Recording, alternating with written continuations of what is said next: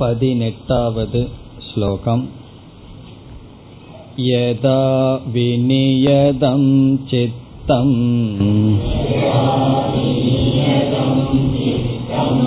आत्मन्येवावतिष्ठते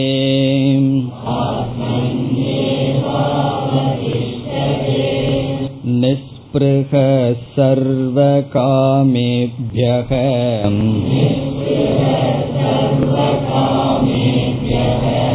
युक्त इत्युच्यते तदा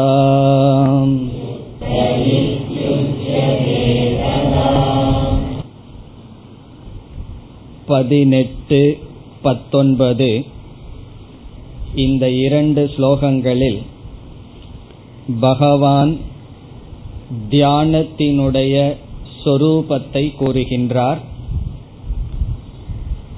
இங்கு பேசப்படுகின்ற தியானம் எப்படிப்பட்டது என்று கூறுகின்றார். எப்படிப்பட்டது என்றால் நிதித்தியாசன ரூபமானது ஆத்ம தியானம் ஞானத்தை அடைந்ததற்கு பிறகு ஞான நிஷ்டைக்காக செய்யப்படுகின்ற தியானம் என்று சொல்கின்றார். அதோடு தியானத்தை பின்பற்றி ஞான நிஷ்டையை அடைந்தவனுடைய மனதையும் பகவான் இங்கு வர்ணிக்கின்றார். சென்ற வகுப்பில் முதல் வரியை பார்த்தோம். யதா விநியதம் சித்தம் ஆத்மனி ஏவ அவதிஷ்டதே. விநியதம் சித்தம் என்பது உபாசனம் என்ற தியானத்தினால் மனதை நன்கு ஒருமுகப்படுத்தி ஞானத்தை அடைந்ததற்கு பிறகு அந்த ஞானத்தில் ஆத்மாவிடத்தில் அவதிஷ்டதே மனமானது இருக்குமோ? அப்படி இருத்தல் இங்கு பேசப்படுகின்ற தியானம். ஆத்மனி அவதிஷ்டதே என்றால் ஆத்மஸ்வரூபத்தில் மனம் நிற்க வேண்டும். பிறகு இப்படி மனம் நின்று எவன் ஞானத்தில் நிலை பெற்றவன் என்றால் இரண்டாவது வரியில் நிஸ்பிருக சர்வ காமேபியக சர்வ காமேபியக எல்லா விஷயங்களிலிருந்தும் நிஸ்பிருக பற்றற்றவன் ஆசையற்றவனாக எப்பொழுது ஆகின்றானோ ததா யுக்தக இது உச்சதே. அப்பொழுது அவன் ஞானத்தில் பொருந்தியவன் ஞான நிஷ்டை அடைந்தவன் என்று சொல்லப்படுகின்றது என்று இரண்டு கருத்து இந்த ஸ்லோகத்தில் பகவான் கூறினார். இங்கு பேசப்படுகின்ற தியானம் ஆத்மாவில் நிலைத்திருத்தல் பிறகு மனதில் அனைத்து ஆசைகளும் நீங்கி இருத்தல் ஞானத்தினுடைய பலன் என்று சொன்னார் இனி அடுத்த ஸ்லோகம் यथा दीपो निवातस्तः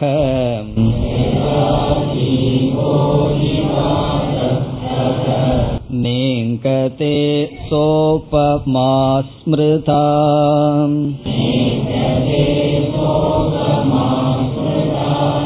योगिनो यदचित्तस्य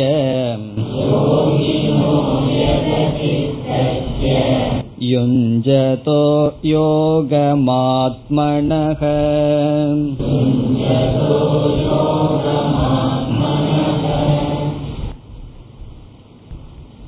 இந்த ஸ்லோகத்தில் தியானம் கைகூடியவனுடைய நிலையை பகவான் வர்ணிக்கின்றார்.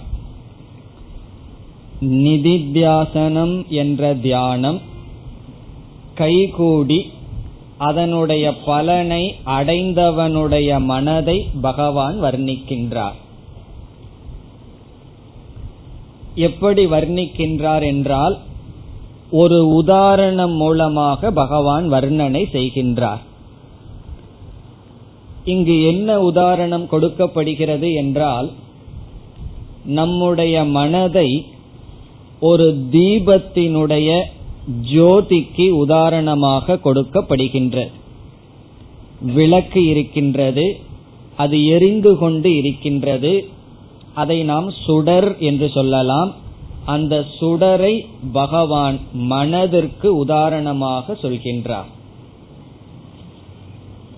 விளக்கு எந்த விளக்கானது எண்ணெயை தாங்கிக் கொண்டிருக்கின்றதோ அந்த விளக்கை நம்முடைய ஸ்தூல சரீரத்திற்கு ஒப்பிடலாம். நம்முடைய ஸ்தூல சரீரம் எப்படி என்றால் ஒரு விளக்கினுடைய பகுதி முழு விளக்கு. அது என்ன செய்கின்றது? எண்ணெயை தாங்கிக் கொண்டு இருக்கின்றது. அந்த எண்ணெயில ஒரு திரி சிறிய திரியை வைத்து அதில் தீபத்தை நாம் ஏற்றுகின்றோம். அது எரிந்து கொண்டு இருக்கின்றது. அந்த சுடரை பகவான் மனதிற்கு உதாரணமாக சொல்கின்றார். இப்ப சுடர் என்பது சிறிய தீபத்தில் சிறிய விளக்கில் எரிந்து கொண்டிருக்கின்றது. அந்த எரிந்து கொண்டிருக்கின்ற சுடரை நம்முடைய மனதிற்கு உதாரணமாக சொல்கின்றார். அந்த சுடர் அல்லது அந்த தீபமானது எங்கு வைக்கப்பட்டிருக்கிறது என்றால் காற்று வேகமாக அடிக்காத இடத்தில் வைக்கப்பட்டு இருக்கின்றது. காற்று அதிகமாக இல்லை ஆனால் காற்று இல்லாத இடமும் இல்லை. காற்று அதிகமாக அடிக்காத இடத்தில் வைக்கப்பட்டு இருக்கின்றது. வீட்டுக்குள்ள இருக்குன்னு வச்சுக்கோமே அல்லது சில தீபங்களுக்கு அணைந்து விடாமல் இருப்பதற்காக வெளியே கவரிங் கிளாஸ் இருக்கும். அதை சுற்றி நம்ம கவர் பண்ணி வச்சிருப்போம். அப்படி வைக்கப்பட்டுள்ள தீபம். காற்று அதுக்கு தேவையான அளவு அது எரிவதற்கு தேவையான அளவு காற்று கிடைக்கின்றது. ஆனால் அந்த காற்றானது தீபத்தை அசைக்கவில்லை. அப்ப அந்த தீபத்தை பார்த்தா எப்படி இருக்கும்? எந்த விதமான அசைவும் இல்லாமல் நேராக நின்று கொண்டிருப்பது போல் இருக்கும். அப்படி காற்று வேகமில்லாத இடத்தில் ஒரு விளக்கு இருந்தால் அந்த சுடரானது எப்படி இருக்குமோ அப்படி நிதித்தியாசகனுடைய மனம் என்று பகவான் இங்கு கூறுகின்றார். அதற்கு முன்னாடி அல்லது நம்முடைய மனசு எப்படி இருக்குன்னா வேகமாக காற்று இருக்கும்போது அந்த இது எப்படியெல்லாம் விளையாடி கொண்டிருக்கின்றதுன்னு நமக்கு தெரியும். அணைஞ்சு போற மாதிரி போகும் திடீர்னு பத்திட்டு வரும் அப்படி இருந்து கொண்டு இருக்கின்றது. காற்றெல்லாம் நீக்கப்பட்டு காற்றினுடைய வேகம் இல்லாமல் அமைதியான இடத்தில் வைத்தால் அந்த தீபம் நின்று கொண்டு இருப்பது போல் இருக்கும். அப்படி இருக்கின்ற சுடரை நிதித்தியாசகனுடைய நிதித்தியாசனத்தினுடைய பலனை அடைந்தவனுடைய மனதிற்கு ஒப்பிடுகின்றார். பிறகு வேகமாக வருகின்ற காற்று இருக்கிறதல்லவா? ரொம்ப வேகமா வந்தாலும் அணைஞ்சிரும். ஆனால் அதை அசைவிக்கின்ற அளவு காற்று இருக்கின்றதல்லவா? அந்த காற்றை நாம் ஆசைக்கு உதாரணமாக கூறலாம். இதுல மூணு உதாரணம் இது வரைக்கும் பார்த்திருக்கோம். நம்முடைய ஸ்தூல சரீரம் அந்த விளக்கு அதில் எரிந்து கொண்டிருக்கின்ற சுடர் மனம் அந்த சுடரை அசைக்கின்ற காற்றானது ஆசை. இப்ப நம்முடைய மனதை எது அசைக்கின்றது என்றால் ஆசையானது அசைக்கின்றது. நம்முடைய மனதை இதற்கு அதற்கும் ஓட வைப்பது யாருன்னா? ஆசை. ஒருவர் ரொம்ப அலைஞ்சு ஓடிட்டு இருக்காருன்னு சொன்னா என்ன அர்த்தம்னா அவரே சொல்லுவார் இந்த ஆசை நம்ம சும்மா விடாம என்ன அழக்கடிச்சிட்டு இருக்குதுன்னு சொல்வார்கள் அல்லவா? எல்லாம் என்னன்னா ஆசை. இந்த ஆசை நீங்க நீங்க இந்த அலைச்சல் அலக்கடித்தல் என்பதெல்லாம் கிடையாது. பிறகு காற்று வந்து இந்த சுடரை அசைத்து கொண்டிருக்கின்றது நாம் என்ன செய்ய வேண்டும்?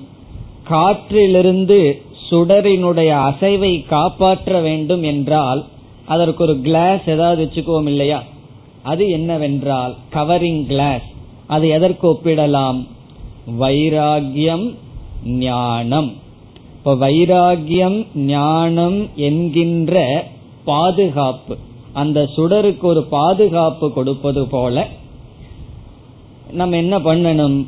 வைராகியம் ஞானம் என்ற பாதுகாப்பை கொண்டு ஆசை என்ற காற்றிலிருந்து தாக்கப்படாமல் மனம் என்கின்ற நம்முடைய சுடரை நாம் எப்படி வைத்திருக்க வேண்டும்? அமைதியாக அசையாமல் வைத்திருக்க வேண்டும். அதுதான் இங்கு பகவான் கூறுகின்ற உதாரணம். இந்த இடத்துல பகவான் சொல்றார் இந்த உதாரணம் எல்லாம் என்னுடைய கற்பனை அல்ல.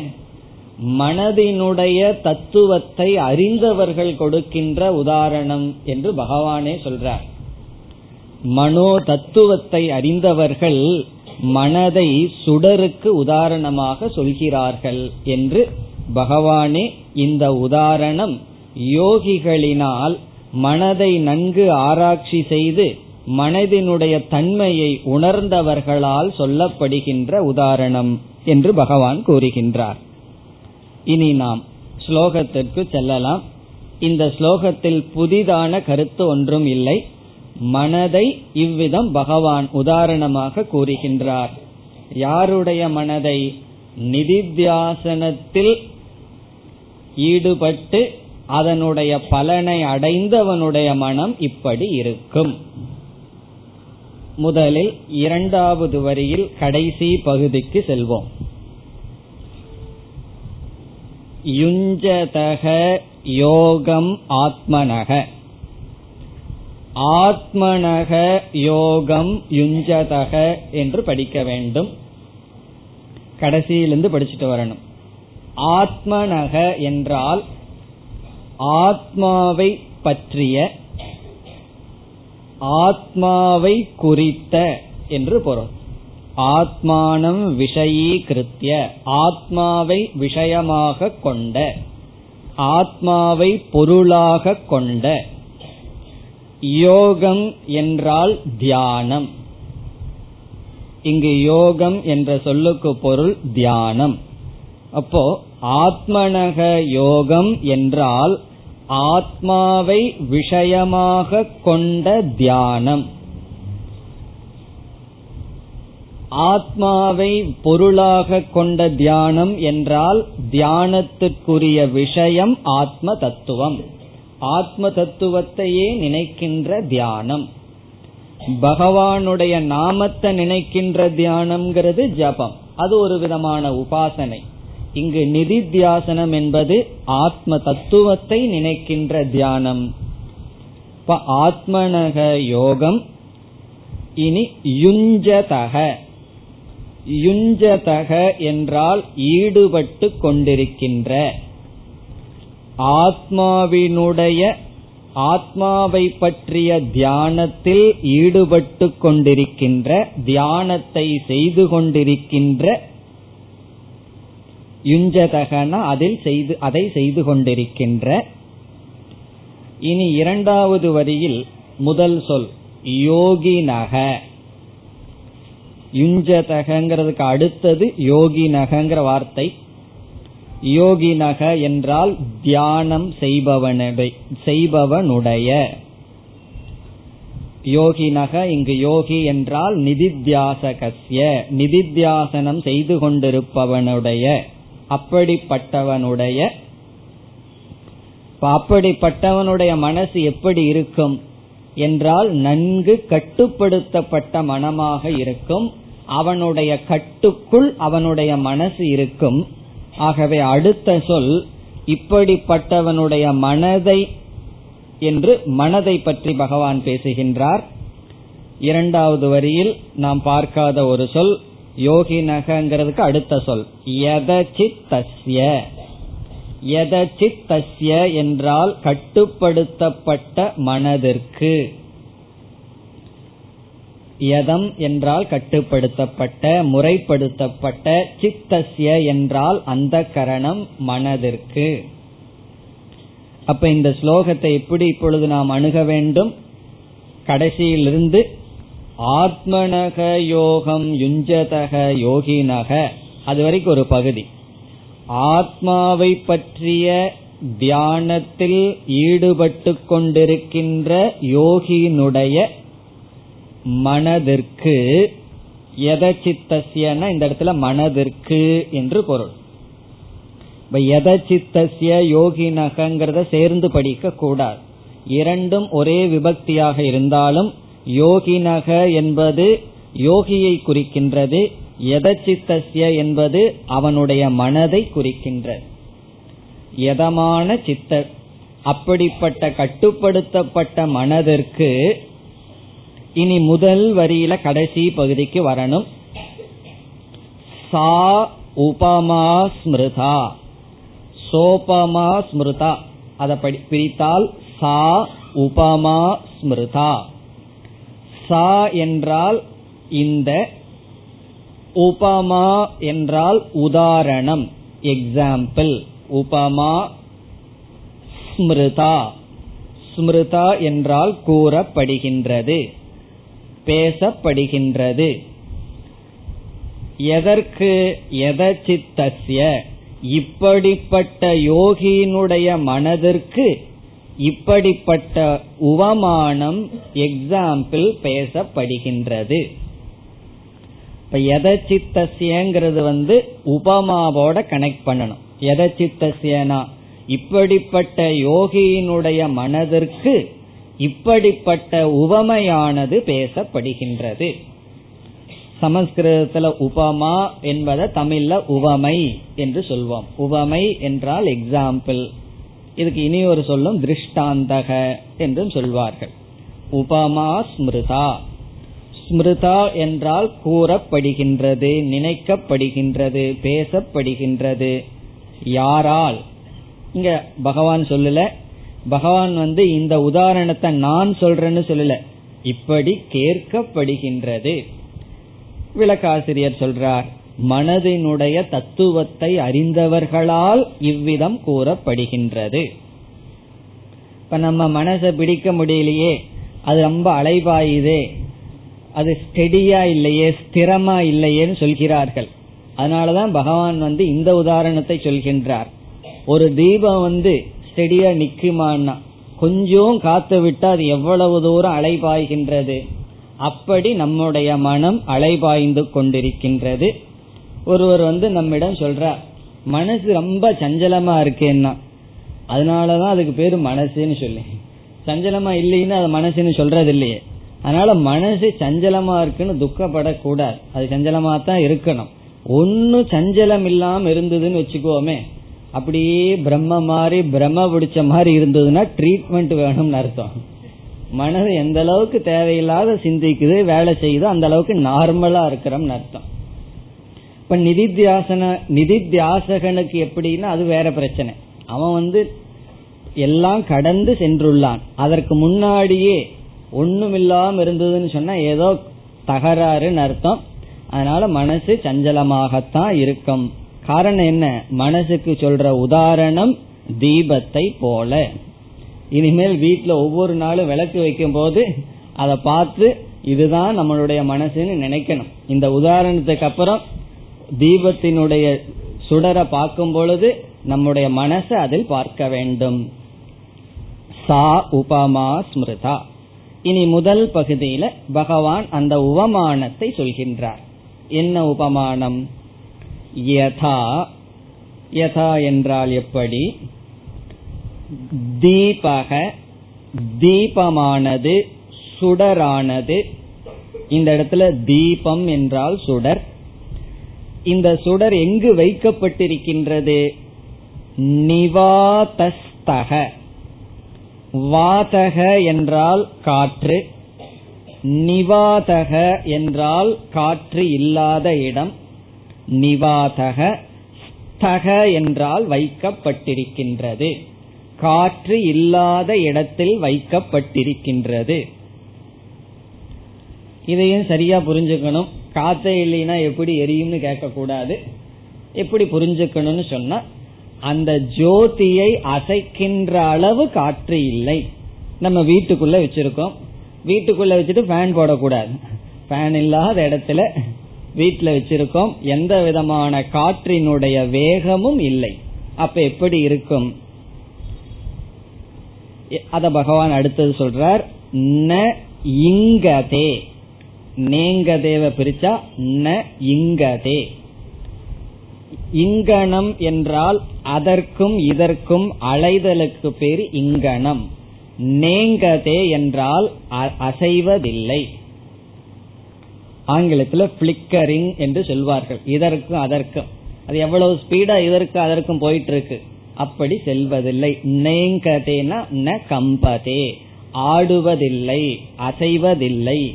நேராக அமைதியாக நிற்கின்றது. எப்படி காற்றில்லாத இடத்தில் வைக்கப்பட்ட தீபமானது அசைவற்று இருக்கின்றதோ அதுபோல ஆத்மாவை பற்றிய தியானம் செய்கின்ற தியானத்தில் ஈடுபட்டு கொண்டிருக்கின்ற யோகியினுடைய மனம் இருப்பதாக மனதினுடைய தத்துவத்தை அறிந்தவர்கள் கூறுகிறார்கள். யோகியினுடைய மனது மட்டும் ஏன் அப்படி இருக்கு? நம்முடைய மனது ஏன் அப்படி இல்லையே என்றால் மனதினுடைய ஒரு தன்மை இருக்கின்றது. அது எதோடு அபிமானம் வைக்கின்றதோ அதனுடைய சொரூபமாகவே அது செயல்படும். அது மனதினுடைய தன்மை தண்ணீரை போல. எப்படிப்பட்ட மண்ணுல கலக்குதோ அதனுடைய வாசனை அதனுடைய வர்ணம் இதெல்லாம் தண்ணீர் எடுத்துக்கொள்வது போல மனம் எதுல அபிமானிக்கின்றதோ அதனுடைய சுவாவத்தை தான் அது ரிஃப்ளெக்ட் பண்ணும். அனாத்மாவான சரீரத்தில் அபிமானிச்சதுன்னு வச்சுக்குவோமே சரீரத்தினுடைய கர்மங்களை எல்லாம் செயல்களை எல்லாம் அது ப்ரொஜெக்ட் பண்ணும். சாந்தமான ஆத்மாவிடம் இந்த மனம் நிற்கும் பொழுது அமைதியை மனமானது வெளிப்படுத்தும். இப்ப ஏன் ஞானியினுடைய மனசு அமைதியா இருக்குன்னு சொன்னா ஞானியினுடைய மனம் அனாத்மாவை விட்டு ஆத்மாவில் இருப்பதனால் ஆத்மாவின் ஆனந்த சொரூபம் ஆத்மாவின் சாந்த சொரூபம் மனதில் பிரதிபிம்பிக்கின்றது. இப்ப நம்ம மனசு எப்படி இருக்குன்னு சொன்னா எந்த இடத்துல மனச வச்சிருக்கிறோமோ அப்படி இருக்கும். வச்சிருக்கிற இடம் அனாத்மா இருந்தா அனாத்மாவிலேயே பலது இருக்கு.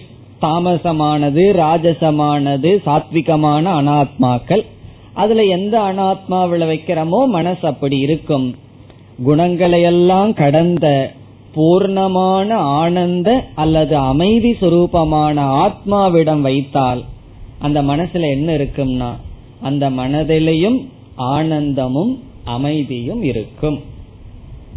ஆத்மாவுக்கு மூன்று சுரூபம். படித்திருப்பீர்கள். சத் சித் ஆனந்தம் அப்படின்னு படிச்சிருக்கோம். இந்த உலகத்தில் இருக்கிற ஜட பொருள்கள் எல்லாமே ஆத்மாவினுடைய சத் சுரூபத்தினுடைய பிரதிபிம்பம். உதாரணமாக களிமண் இருக்கின்றது அதிலிருந்து இருபது பானை செய்தோம் சொன்னா அந்த பானையினுடைய இருப்பு களிமண்ணை சார்ந்தது. அப்ப பானை என்ன பானைய நம்ம என்ன சொல்லலாம்? களிமண்ணினுடைய சத்தை அது பிரதிபிம்பிக்கின்றது. பானை இருக்குன்னு சொல்லும் போதே அந்த இருத்தல் உண்மையிலே பானைய சார்ந்ததல்ல களிமண்ணை சார்ந்தது. அப்ப களிமண்ணினுடைய இருத்தலை பானை பிரதிபிம்பிக்கின்றது. அதுபோல இந்த உலகத்துல எதையெல்லாம் பார்த்து இருக்குன்னு சொல்றோமோ அந்த சத் ஆத்மாவினுடைய பிரதிபிம்பம். பிறகு நம்முடைய மனசு இருக்கே ஜடமான மனசு. அது அறிகின்றதுன்னு சொல்லும் பொழுதே அது ஆத்மாவினுடைய சித் அம்சத்தினுடைய பிரதிபிம்பம். ஏன்னா ஜடமான மனசு சிந்திக்குதுன்னு சொல்லும் போதே அது சைத்தன்யத்தினுடைய பிரதிபிம்பம். இந்த பொதுவா சைத்தன்யத்தினுடைய பிரதிபிம்பத்தை தான் சிதாபாசம்னு விசாரம் பண்ணியிருக்கோம். சைத்தத்தினுடைய சத்தம்சத்தையும் சதாபாசம்னு சொல்லி விசாரம் பண்ணல. ஆனா அதுவும் உண்டு. இனி அடுத்த கேள்வி ஆத்மாவினுடைய ஆனந்த அம்சத்தினுடைய பிரதிபிம்பம் எங்கு பார்க்கலாம்? யோகியினுடைய மனதில் பார்க்கலாம். யோகியினுடைய மனதில் இங்க யோகின்னு சொன்னா நிதித்தியாசகனுடைய மனம் எந்த விக்ஷேபமும் இல்லாமல் இருக்கும் பொழுது ஆத்மாவினுடைய ஆனந்தம் முழுமையாக பிரதிபிம்பிக்கின்றது. இப்ப நம்முடைய மனம் ஆத்மா ஆனந்த சொரூபம்னு சொல்லியும் கூட நமக்கு ஏன் ஆனந்த சொரூபம் தெரியல? மனதில் உள்ள விக்ஷேபத்தினால் ஆத்மாவினுடைய ஆனந்த சொரூபத்தை நாம் அறியவில்லை. மனது அமைதி அடையும் பொழுது ஆத்மாவினுடைய ஆனந்த சொரூபம் பூர்ண சொரூபமும் யோகியினுடைய மனதில் ஞான நிஷ்டனுடைய மனதில் பிரதிபிம்பிக்கும். அந்த மனதை இங்கு பகவான் காற்றில்லாத இடத்தில் வைக்கப்பட்ட சுடருக்கு உதாரணமாக கூறினார். இப்ப காற்றிலிருந்து இங்கு காற்றுங்கிறது என்ன? ஆசைதான். இந்த ஆசையிலிருந்து எப்படி காப்பாற்ற வேண்டும்? ஒரு தீபத்துக்கு நாம் எப்படி காப்பாற்றுகின்றோம் காற்றிலிருந்து? அதுபோல் நமக்கு உரையாக இருப்பது கவரிங்காக இருப்பது வைராகியம் ஆரம்பத்தில். அடுத்தது ஞானம். இப்ப ஞானம் வைராகியத்தினால் நாம் நம்மை காப்பாற்றி மனதை அமைதி சொரூபமாக்க வேண்டும். இவ்விதம் பதினெட்டு பத்தொன்பது இந்த இரண்டு ஸ்லோகங்களில் பகவான் தியானத்தினுடைய சொரூபத்தையும் ஞானியினுடைய மனதையும் வர்ணித்தார். இனி அடுத்த ஸ்லோகம். यत्रो परमते चित्तम्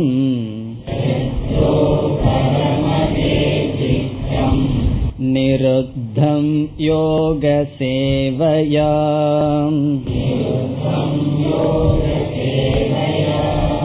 यत्र चैवात्मनात्मानम्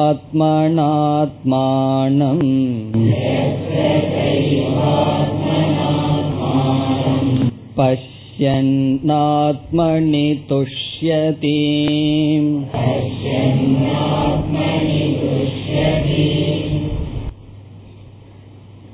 இருபதாவது ஸ்லோகத்திலிருந்து இருபத்தி மூன்றாவது ஸ்லோகம் வரை மீண்டும் பகவான் தியான பலத்திற்கு வருகின்றார் தியானத்தினுடைய பலனை கூறுகின்றார் இந்த அத்தியாயத்தில் தியான பலனைத்தான் பகவான் அதிகமாக கூறினார் கூறிக்கொண்டிருக்கின்றார். இதற்கு பிறகும் கூறப் போகின்றார். தியானத்தினுடைய பலன் என்றால் நிதித்தியாசனத்தினுடைய பலன். சில சமயங்கள்ல ஒன் வேர்ட் ஆன்சர்னு சொல்லுவார்கள் அல்லவா? அப்படி நமக்கு தெரிஞ்சிருக்கணும். யாராவது பஸ் ஸ்டாண்ட்ல நின்றுட்டு இருக்கும் போது கீதையை பத்தி ஏதாவது ஒன்னு சொல்லுன்னு சொன்னா நம்ம கதைய ஆரம்பிச்சிடக்கூடாது. ஒரே வார்த்தையில பதில் சொல்ல தெரியணும். தேவையான ஒரு மணி நேரமும் நமக்கு அதை பத்தி சிந்திக்க அல்லது பேச தெரியணும். அப்படி உங்களிடம் கேட்கறேன்னு வச்சுக்கோமே ஒன் வேர்ட் ஆன்சர் கொடுங்க. தியானத்தினுடைய பலன் என்ன? ஒரே வரியில தான் பதில் சொல்லணும்னு சொன்னா என்ன பதில் சொல்லணும்? ஜீவன் முக்திகி அதான் பதில். அதுக்கு மேல பேசக்கூடாது. அதுக்கு மேல பேசிட்டோம்னா தியானத்தினுடைய பலனை புரிஞ்சுக்கலின்னு அர்த்தம். இப்ப தியானத்தினுடைய பலன் அல்லது நிதித்தியாசனத்தினுடைய பலன் ஜீவன் முக்திகி ஜீவன் சொன்னா உயிரோடு இருக்கும் பொழுதே முக்திகி என்றால் துயரத்திலிருந்து விடுதலை அடைதல் மன நிறைவை அடைதல். குறை குறையை நீக்கி நிறைவாக இருத்தல். எவ்வளவு காலம்னா பிராரப்தம் ஓடுற வரைக்கும் மன நிறைவுடன் இருத்தல். இதுதான் தியானத்தினுடைய இங்கு சொல்லப்படுகின்ற தியானத்தினுடைய பலன். ஒரே வரியில பதில் சொன்னா போதும். எங்களுக்கு புரிஞ்சுது. எதுக்கு பகவான் இதற்கு முன்னாடி தியானத்தினுடைய பலனை சொல்லி இனியும் ஏன் சொல்லணும்னு சொன்னா இந்த பலனை நாம் புரிந்து கொள்ள வேண்டும். இந்த பலனை விதவிதமாக நாம் சொல்லலாம். ஒரே வரியிலையும் பதில் சொல்லலாம். இங்கு பகவான் விதவிதமாகவும் சொல்ல போறார். இப்ப ஜீவன் முக்தி என்கின்ற ஒரு பலனை பகவான் இங்கு விதவிதமாக பேச போகின்றார். காரணம் என்னவென்றால் ஒவ்வொரு ஜீவனும் சம்சாரம் என்கின்ற மன துயரத்தை அனுபவிக்கிறார்கள். சம்சாரம்ங்கிற சொல்லுக்கு என்ன பொருள்னு பார்த்தோம்? மன துயரம் மனதில் இருக்கின்ற நிறைவின்மை இன்கம்ப்ளீட்னஸ் ஒரு விதமான குறை. யார வேணாலும் போய் கேட்டு பாருங்க. சந்தேகம் இருந்தா. யாராவது நான் மனசு நிறைஞ்சிருக்குன்னு சொல்வார்களா? அப்படி சொன்னா ஏதோ தகராறுன்னு அர்த்தம். அவருக்கு வேற ஏதாவது உள்ள போயிருக்கும் அதனால அப்படி சொல்லுவாருன்னு அர்த்தம். அப்படி யாரும் சொல்வதை பார்க்க முடியாது. அப்படி சொன்னால் ஞானி சொல்லலாம். மனக்குறை என்பது சம்சாரம். இதில் விதவிதமான மனிதர்கள் விதவிதமான காரணங்களினால் மனக்குறையை அனுபவிப்பார்கள். இப்போ ஒருவருக்கு வந்து தன்னுடைய மனதினுடைய குறையை அல்லது சம்சாரத்தை அனுபவிக்க சொல்கின்ற காரணம் ஒன்றாக இருக்கும். இனி ஒருவருக்கு அவர் சொல்கின்ற காரணம் ஒன்றாக இருக்கும். விதவிதமான மனிதர்கள் விதவிதமான காரணத்தை சொல்லி துயரத்தை அனுபவிக்கிறார்கள்.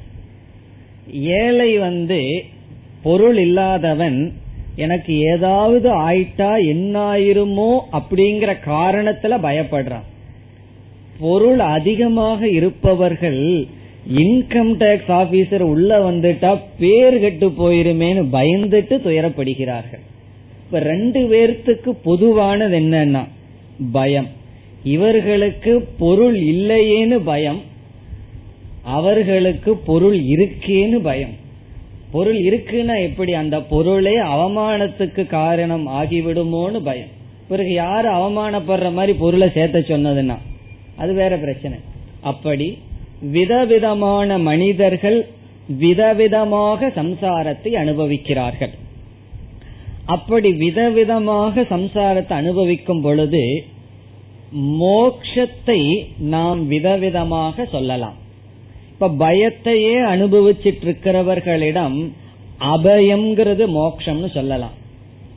சிலருக்கு வந்து பயம் இருக்காது மனதுல ஆசை மேல் ஆசை இருந்து கொண்டே இருக்கு. அவர்களிடம் சென்று மனதில் ஆசை நீங்குதல் தான் மோக்ஷம்னு சொன்னா புரியும். சிலருக்கு ஆசை பயம்ங்கிறதுல மனது ரொம்ப பாதிக்காது. பொறாமையில பாதிச்சுட்டே இருக்கும். துரியோதனை வந்து ரொம்ப தெளிவா சொல்றான். எனக்கு நல்லா தெரிகின்றது. இவர்களை நினைச்சு பொறாமப்படக்கூடாதுன்னு சொல்லி ஆனால் பாண்டவர்களுடைய முன்னேற்றத்துல எனக்கு பொறு எனக்கு பொறுக்கலையே. வயிறு எரியுதே அப்படின்னு சொல்றான். நம்ம வீட்டுல சாப்பாடு இல்லாம வயிறு எரிஞ்சா பரவாயில்ல. பக்கத்து வீட்டுல பாயாசம் இருக்கேன்னு இங்க வயிறு எரிஞ்சா என்ன பண்றது? இதெல்லாம் அண்ணன் தம்பிகளுக்குள்ள எல்லாம் பார்க்கலாம். பாசம் பாசம்னு பேசிட்டு என்ன இருக்குன்னா ஒரு பவுன் நகை அக்காவுக்கோ தங்கச்சிக்கோ போயிட்டா வயிறு எரியுது. என்னன்னா பொறாமை. சொல்லிடுவேன் எனக்கெல்லாம் பொறாமை இல்லைன்னு சொல்லி. அது வந்து கேன்சர் போல. அது உள்ள இருக்கும் தெரியாம இருக்கும். அதை கண்டுபிடிக்கிறதே பெரிய விஷயம். கோபம் இருந்தா கண்டுபிடிச்சிடலாம். ஆசை இருந்தா கண்டுபிடிச்சிடலாம். பொறாமை இருக்கே அது கண்டுபிடிக்க முடியாத நோய். அதுக்கு வந்து ஆத்ம ஜானம்ங்கிற ஒரே மருந்தை தவிர வேற மருந்தே கிடையாது. எப்படியும் பொறாம வந்துடும் அப்படி சிலருக்கு அந்த பொறாமையினால துக்கப்படலாம். அவர்களிடம் என்ன சொல்லலாம்?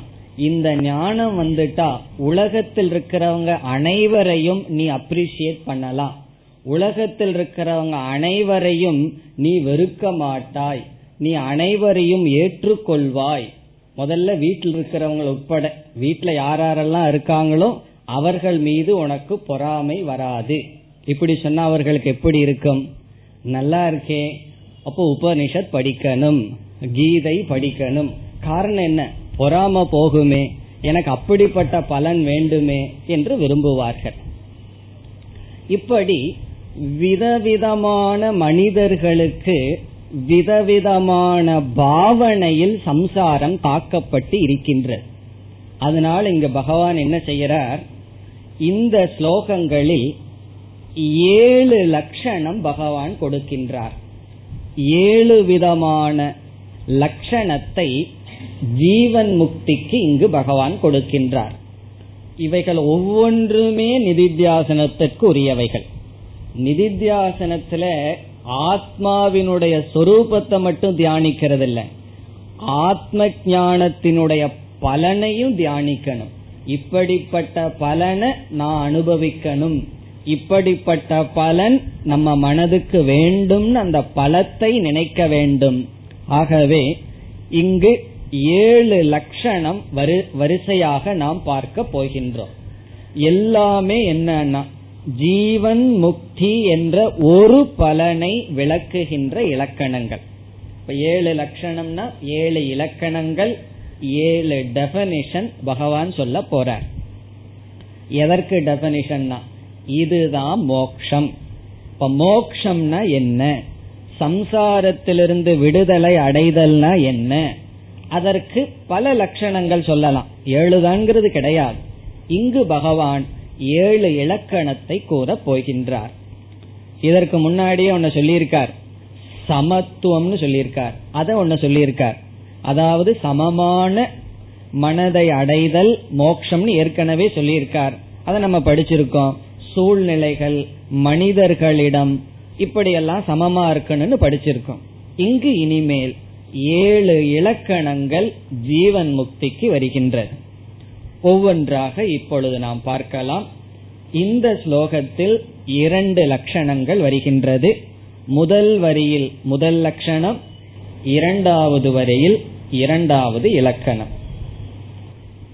உங்களுக்கெல்லாம் எக்ஸாம் வைக்கணும்னு சொன்னா ஆறாவது அத்தியாயத்தில் இது ஒரு கேள்வியா கேட்டுருவேன். ஏழு லட்சணம் என்ன? அப்பொழுதுதான் மாணவர்களுடைய லட்சணம் தெரியும்.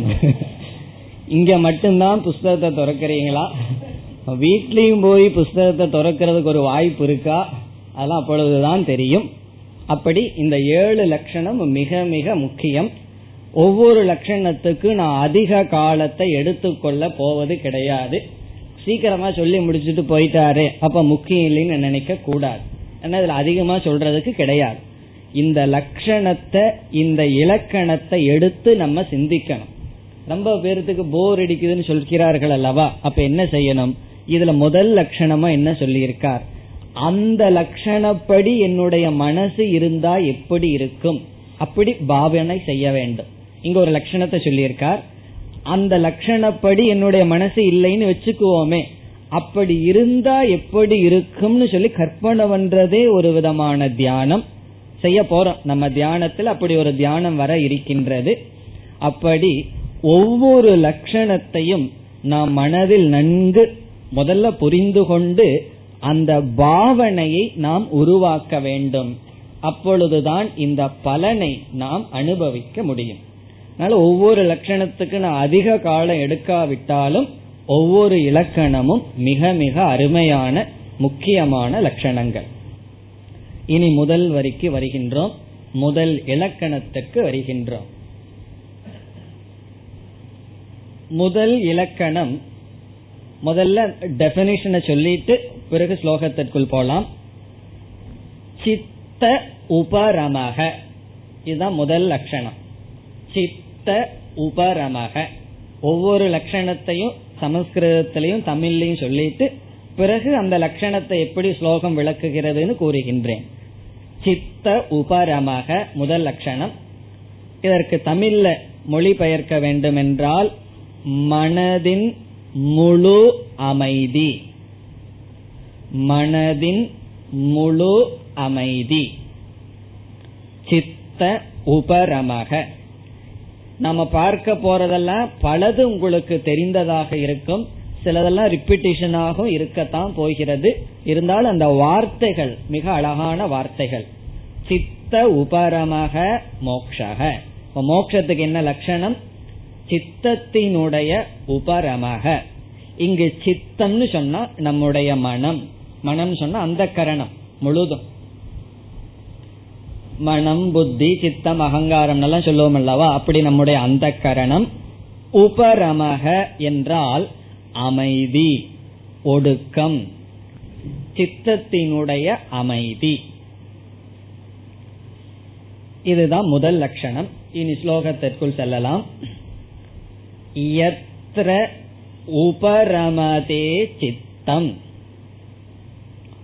யத்ர என்ற சொல்லுக்கு பொருள் எந்த மோக்ஷத்தில் எந்த மோக்ஷத்தை நீ அடையும் பொழுது அப்படின்னு அர்த்தம். எத்ர என்றால் எஸ்மின் அவஸ்தாயாம். எந்த மோக்ஷ அவஸ்தையில் எந்த மோக்ஷம் என்ற நிலையில் இது ஏற்படுகிறதோ அல்லது இது ஏற்படும். என்ன ஏற்படும்? உபரமதே சித்தம்.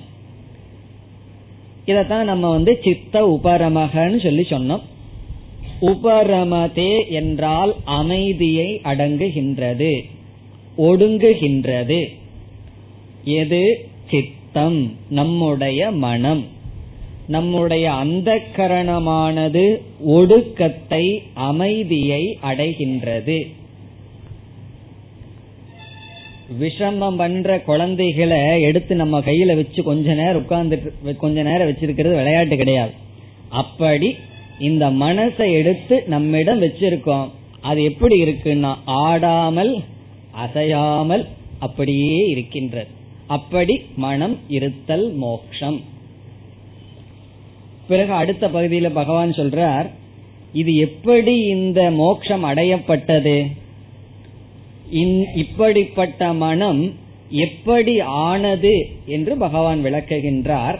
இந்த இடத்துல லட்சணம் இதோட முடிஞ்சது. சித்தம் உபரமதே மனதானது எந்த மோக்ஷத்தில் மோக்ஷம் என்பது மனமானது எப்பொழுது முழு அமைதியை அடைகின்றதோ.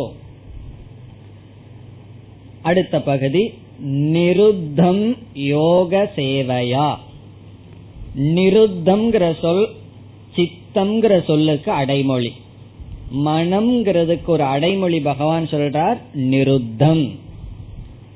நிருத்தம் என்றால் அடக்கப்பட்ட ஒழுங்குபடுத்தப்பட்ட முறைப்படுத்தப்பட்ட என்று பொருள். முறைப்படுத்தப்பட்ட மனம். எப்படி மனம் முறைப்படுத்தப்பட்டது? அடுத்த பகுதியில் யோக சேவையா? இங்கு யோகம் என்றால் அனுஷ்டானம் யோகம் என்றால் தியானம் சேவையா என்றால் அனுஷ்டானம். சேவா என்றால் சேவை செய்தல். இந்த இடத்துல சேவை செய்தல்னா அனுஷ்டானம் செய்தல். நிரந்தர ஆவருத்தி என்று சொல்லப்படுகிறது. ஆவருத்தின திரும்ப திரும்ப செய்தல். இப்ப யோக சேவையான தியான பயிற்சியின் மூலமாக தியான பயிற்சியினுடைய அனுஷ்டானம் மூலமாக நிருத்தம் முறைப்படுத்தப்பட்ட சித்தமானது உபரமதே அமைதியை அடைகின்றதோ.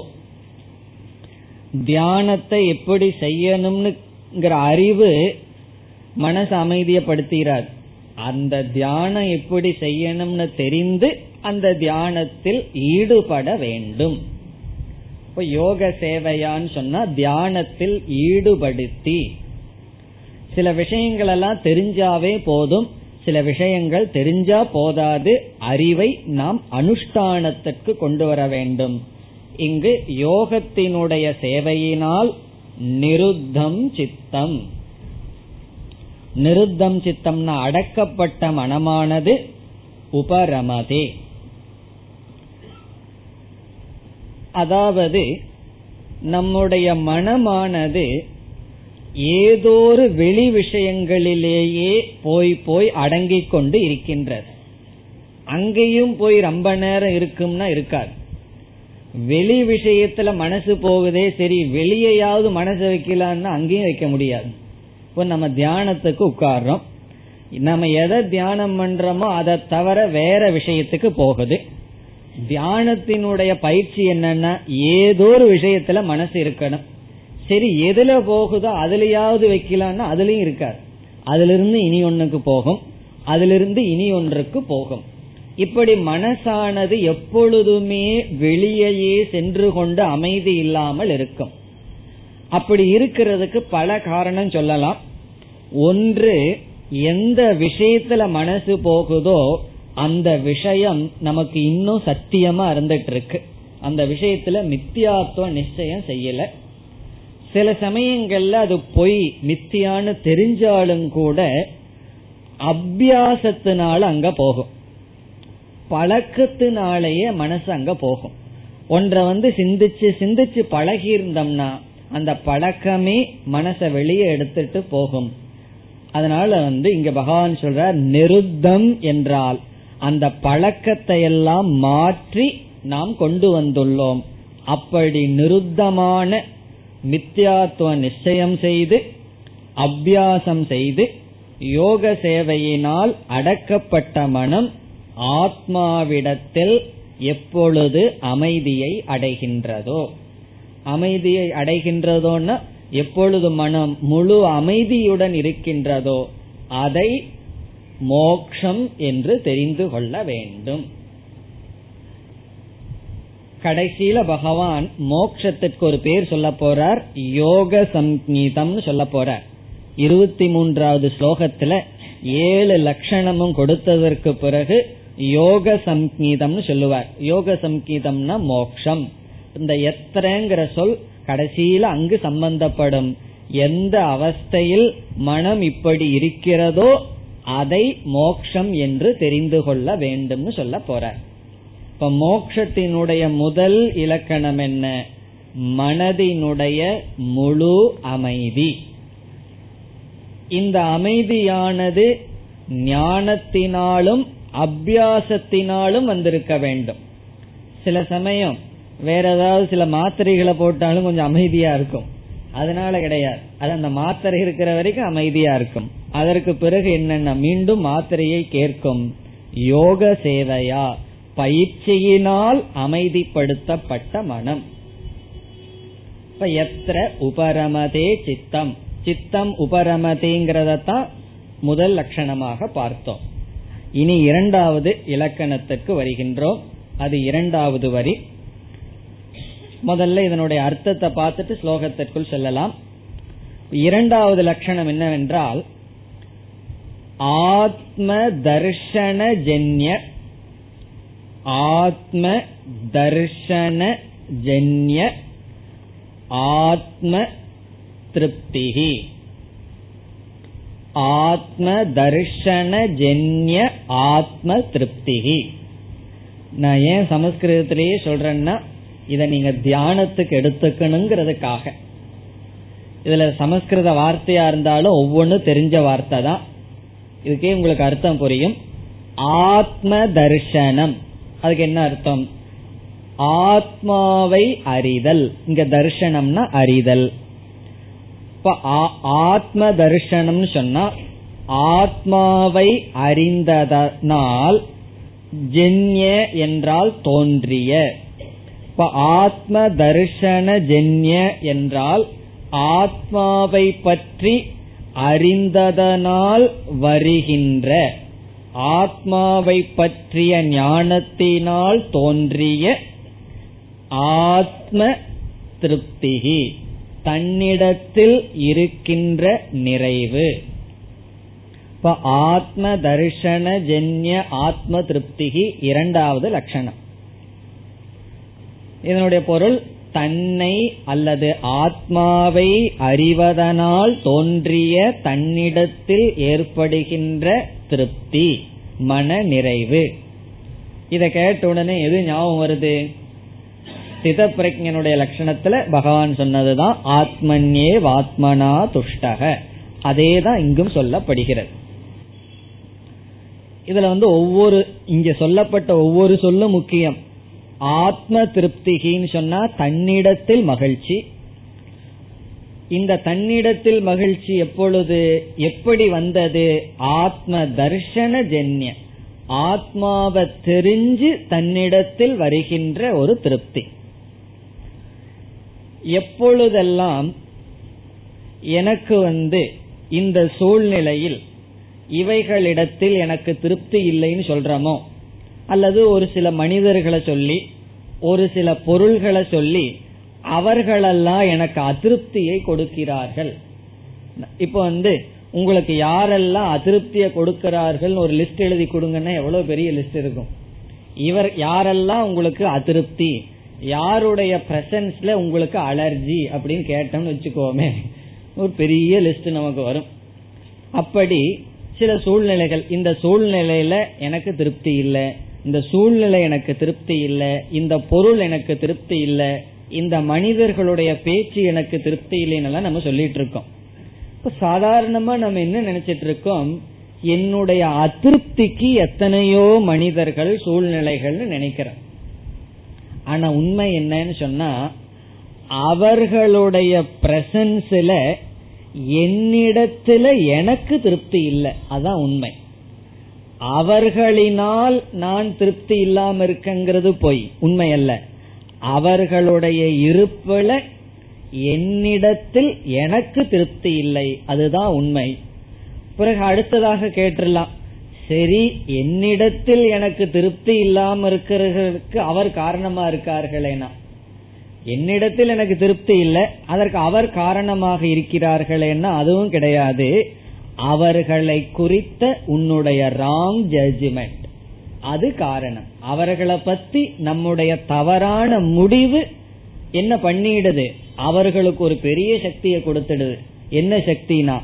அவர்களிடத்தில் என்னிடத்திலேயே திருப்தி இல்லாத நிலையை அதுவும் அவர்களுக்கு நாம கொடுக்கல.